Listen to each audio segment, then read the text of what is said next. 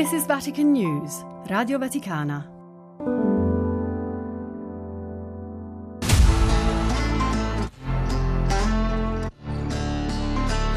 Le chiavi di Pietro. Parole del Papa per aprire all'ascolto. Un podcast di Vatican News, Radio Vaticana.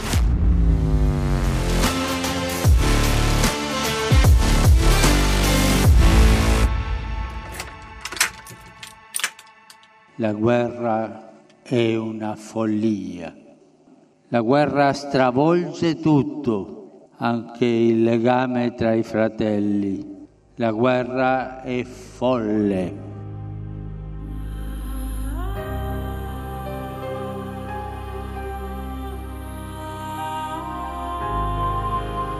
Follia, la parola chiave usata questa volta dal Papa emerge da pagine drammatiche come quelle che raccontano la guerra.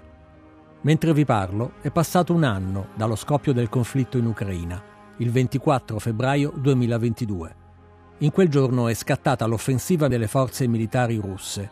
Nelle ore precedenti, nonostante le immagini di truppe ammassate al confine, era stato detto anche da molti analisti che si doveva scartare l'ipotesi di un'invasione. All'inizio si pensava che sarebbe stata una guerra lampo, ed invece è già passato un anno.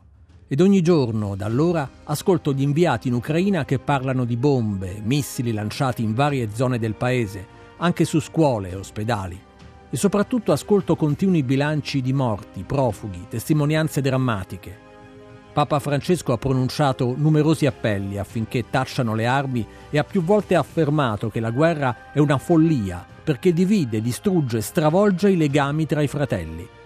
Incontrando le autorità civili in Canada il 27 luglio del 2022, ha ricordato che per uscire dal pantano della guerra l'uomo deve recuperare la logica della pace, la lungimiranza. Poi, ante esta locura sin sentido della guerra, Oggi, di fronte all'insensata follia della guerra, abbiamo nuovamente bisogno di lenire gli estremismi della contrapposizione e di curare le ferite dell'odio.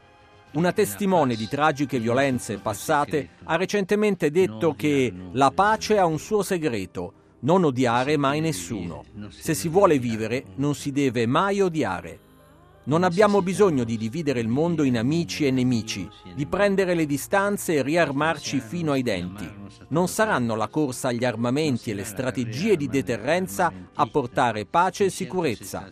Non c'è bisogno di chiedersi come proseguire le guerre, ma come fermarle e di impedire che i popoli siano tenuti nuovamente in ostaggio dalla borsa di spaventose guerre fredde che ancora si allargano. C'è bisogno di politiche creative e lungimiranti che sappiano uscire dagli schemi delle parti per dare risposte alle sfide globali. Y con visión de futuro, que sepan romper los esquemas de los bandos para dar respuestas a los retos globales.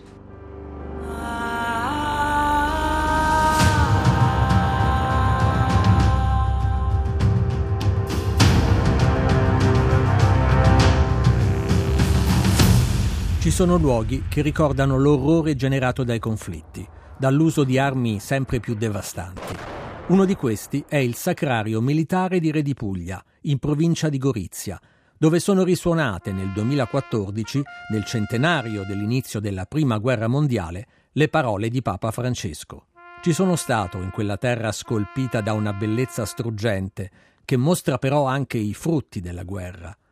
Lungo il dolce pendio di un colle quello spazio monumentale sembra mostrare come l'umanità possa scivolare in un ordinato e desolato vuoto. Durante la Santa Messa nel Sacrario, che custodisce le salme di centomila caduti della Grande Guerra, il Papa ha ricordato non solo le persone morte a causa di quella inutile strage, ma anche tutte le vittime della guerra, una follia che in ogni tempo genera crimini, massacri, distruzioni, una follia accompagnata da un motto beffardo alimentato dall'indifferenza. Dopo aver contemplato la bellezza del paesaggio di tutta questa zona, trovandomi qui, in questo luogo vicino a questo cimitero, trovo da dire soltanto la guerra è una follia.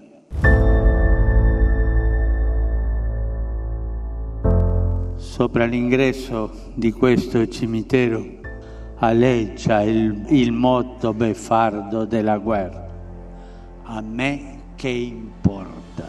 Tutte queste persone che riposano qui avevano i loro progetti, avevano i loro sogni, ma le loro vite sono state spezzate. Perché? Perché l'umanità ha detto a me che importa. Un luogo contrassegnato da un motto beffardo è anche il campo di concentramento di Auschwitz. All'ingresso si legge la scritta Arbeit macht frei. Il lavoro rende liberi. Sono parole in quel luogo contraddette da crimini contro Dio e contro l'uomo, da milioni di morti. Qui, nell'aprile del 1944, insieme ai genitori e a due fratelli, è stata deportata una ragazza nata nel 1931 in un piccolo villaggio ungherese, ultima di sei figli di una povera famiglia ebrea. Oggi è una scrittrice e si chiama Edith Brooke. Proprio a lei ho chiesto che cos'è la follia. Io penso che l'uomo nasce con un pizzico di follia, proprio follia anche perché mi ricorda quando ero piccolo, avevo 8-9 anni circa, che la mia mamma ha detto che l'uomo non fa altro che segare l'albero sulla quale vive. E non capivo allora cosa significa questo, ma posso affermare che da quanto sono al mondo, da oltre 90 anni, ho sempre stato la guerra, sempre ininterrottamente da qualche parte e credo che tutte le guerre ci riguardano, non soltanto quelle che sono dietro la porta, vicino a noi, ma tutte. Io credo che l'uomo non ha pace perché lo sa che deve morire e lotta contro la morte, uccidendo. E io credo che l'uomo più uccide in qualche misura muore dentro lentamente.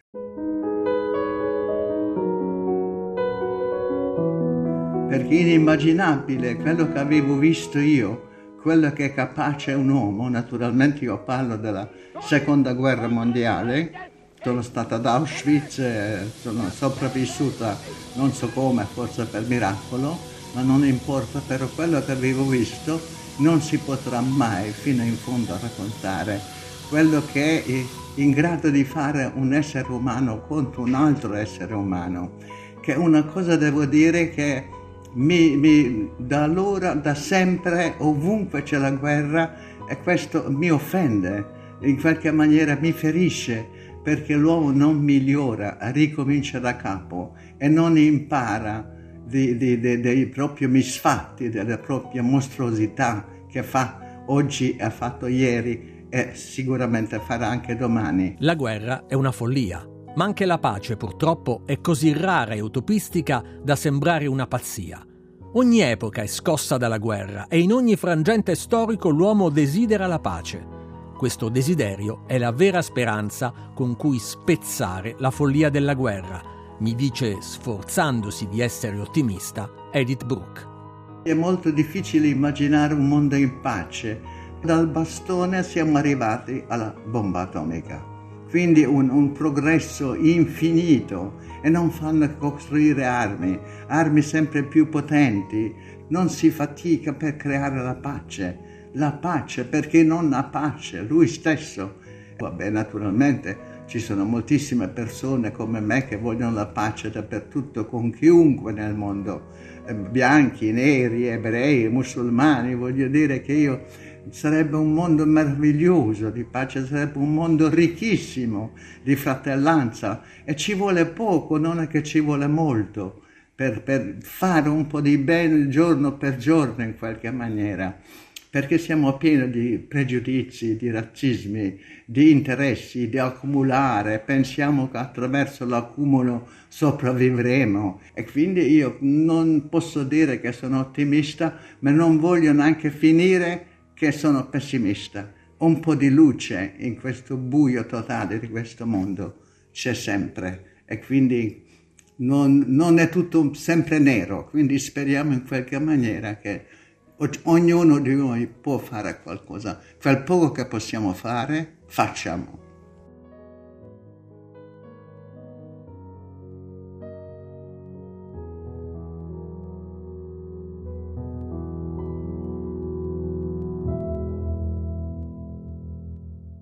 Tutti i credenti, come i non credenti, vogliono la pace. Cristiani, ebrei, musulmani. Lo ricordava Edith Brooke, testimone della Shoah.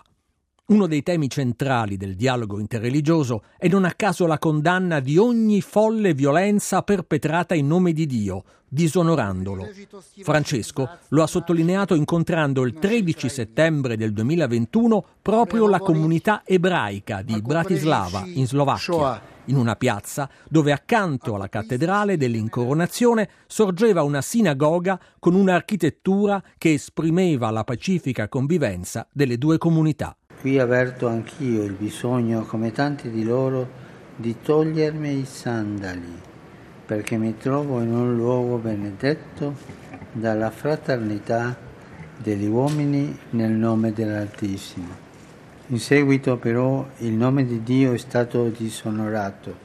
Nella follia dell'odio durante la seconda guerra mondiale più di 100.000 ebrei e slovacchi furono uccisi e quando poi si vollero cancellare le tracce della comunità, qui la sinagoga fu demolita. Qui davanti alla storia del popolo ebraico segnata da questo affronto tragico e inenarrabile, ci vergogniamo ad ammetterlo. Quante volte il nome ineffabile dell'Altissimo è stato usato per indecibili atti di disumanità. Quanti oppressori hanno dichiarato Dio è con noi, ma erano loro a non essere con Dio. Proseguendo il mio viaggio tra i luoghi della memoria, torno a Roma, al Sacrario delle Fosse Ardeatine. Più volte ho varcato la soglia di questo mausoleo attraverso la monumentale cancellata di bronzo. Lo sguardo è subito catturato da un gruppo scultoreo che fronteggia la zona delle grotte e delle sepolture, rappresenta le vittime di quell'eccidio. Qui, infatti, nel 1944 sono state uccise 335 persone, come folle rappresaglia per l'attentato di Via Rasella costato la vita a 33 soldati tedeschi. Le fosse, antiche cave di pozzolana situate nei pressi della via Ardiatina, sono state scelte quale luogo dell'esecuzione e per occultare i corpi senza vita sono oggi un luogo della memoria dove si comprende che le ferite della storia non si possono nascondere. Visitando il Sacrario il 21 marzo dell'82, Giovanni Paolo II ha incontrato i familiari delle vittime e ha toccato con mano questa ferita ancora aperta, ribadendo che, disonorando Dio, si offende anche l'uomo.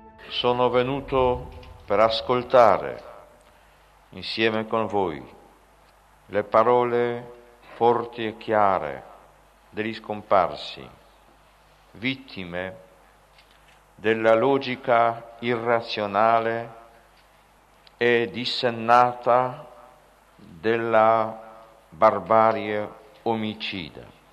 Qui dove la violenza si è scatenata in smisurata follia, essi invitano tutti alla solidarietà alla comprensione e ci assicurano che la vittoria definitiva sarà quella dell'amore e non quella dell'odio. Essi ci avvertono che quando si nega e si offende Dio, si nega e si offende anche l'uomo, abbassandolo a strumento dei propri capricci delle proprie ideologie, dei propri progetti di potenza e di sopruso.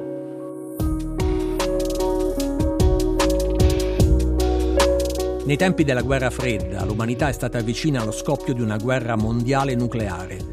Nel 62 Papa Giovanni XXIII, il Papa che nella Pacem in Terris denuncia la follia della corsa agli armamenti, eleva la propria voce per disinnescare la crisi dei missili di Cuba. Proprio in quell'anno, a una settimana dall'inizio del concilio, si reca in pellegrinaggio a Loreto e Assisi per affidarne le sorti alla Madonna e a San Francesco. Francesco è un folle, ma un folle di Dio. 44 furono gli anni della vita terrena di Francesco. La prima parte, circa metà, fu occupata nella ricerca del bene, ma l'altra parte della vita fu data ad un'avventura che sembrò follia ed era invece l'inizio di una missione e di una gloria imperitura. Questa missione e gloria ci ispirano un voto che deponiamo qui per Assisi, per l'Italia, per tutte le nazioni. San Francesco, il folle di Dio, è l'uomo della povertà, l'uomo che ama e custodisce il creato, ma anche l'uomo della pace. Per questo Papa Francesco ha scelto il suo nome. Per questo non si è stancato dal 24 febbraio 2022 di denunciare la follia del conflitto scoppiato in Ucraina, come di altre guerre. Ho chiesto a Rocco D'Ambrosio, docente di filosofia politica alla Pontificia Università Gregoriana, di declinare nel dettaglio questa follia.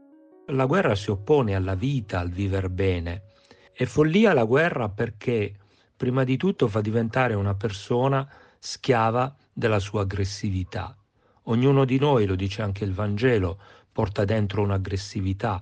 Gesù chiama i suoi apostoli anche, li definisce in un momento cattivi, se voi che siete cattivi. Quindi dobbiamo riconoscere che c'è questa aggressività innata che dobbiamo educare, superare e, e raggiungere livelli di pace. La guerra è una follia perché uccide le relazioni e quindi stravolge i rapporti fra le persone. Pensiamo a come stanno vivendo le popolazioni in questo momento, se ci riferiamo all'aggressione eh, in Ucraina da parte della Federazione russa.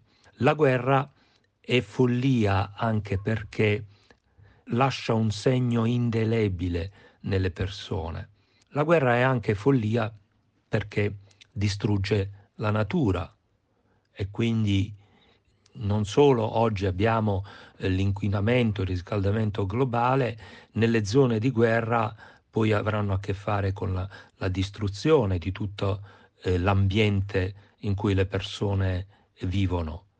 Ma se ci pensiamo bene anche, la guerra è una follia anche dal punto di vista economico, perché nella guerra ci guadagnano, e qui il Papa ritorna spesso, solo i venditori di armi, la guerra è follia, va contro la vita, ci rende schiavi della nostra aggressività, distrugge le relazioni, la natura, danneggia l'economia. Nonostante questo, l'uomo continua ad usare armi e ad uccidere.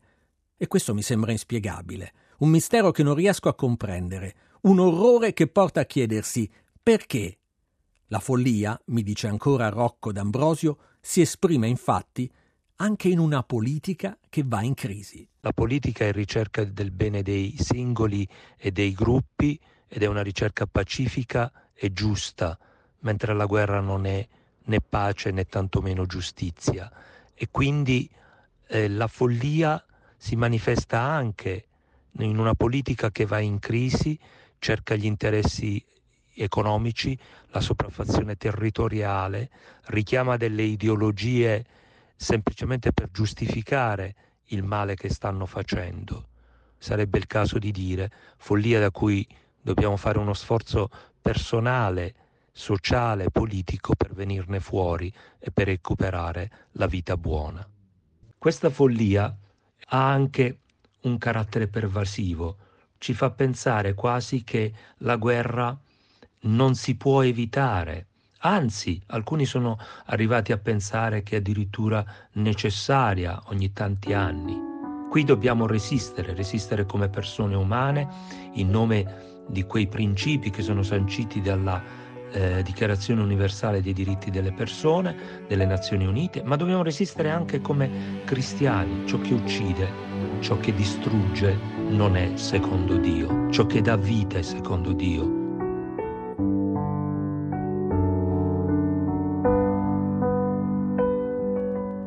Serve uno sforzo personale, sociale e politico per uscire da questa follia, mi dice il professor D'Ambrosio. Quel poco che possiamo fare, facciamolo, mi ha detto Edith Brooke. La follia della guerra può essere interrotta anche da quella che sembra un'altra follia.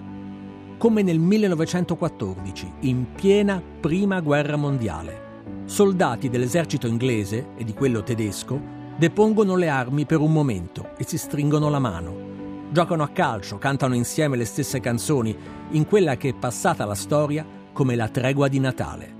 La lettera del capitano Carter, che all'epoca si trovava sul fronte occidentale, è la cronaca di quella sana follia.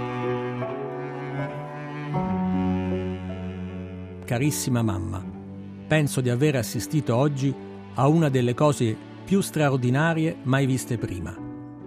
Stavo sbirciando sopra il parapetto della trincea quando ho visto un soldato tedesco fare gesti con le braccia e subito due di loro sono usciti dalla trincea venendo verso i nostri. Stavamo proprio per sparargli quando abbiamo visto che non avevano fucili.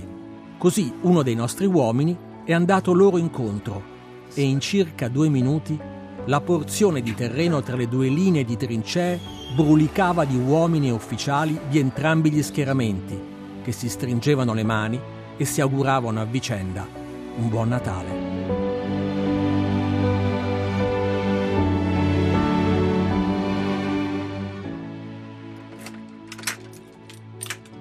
Le chiavi di Pietro, un podcast di Vatican News Radio Vaticana. Scritto e curato da Benedetta Capelli, Fabio Colagrande e Amedeo Lo Monaco. This is Vatican News, Radio Vaticana.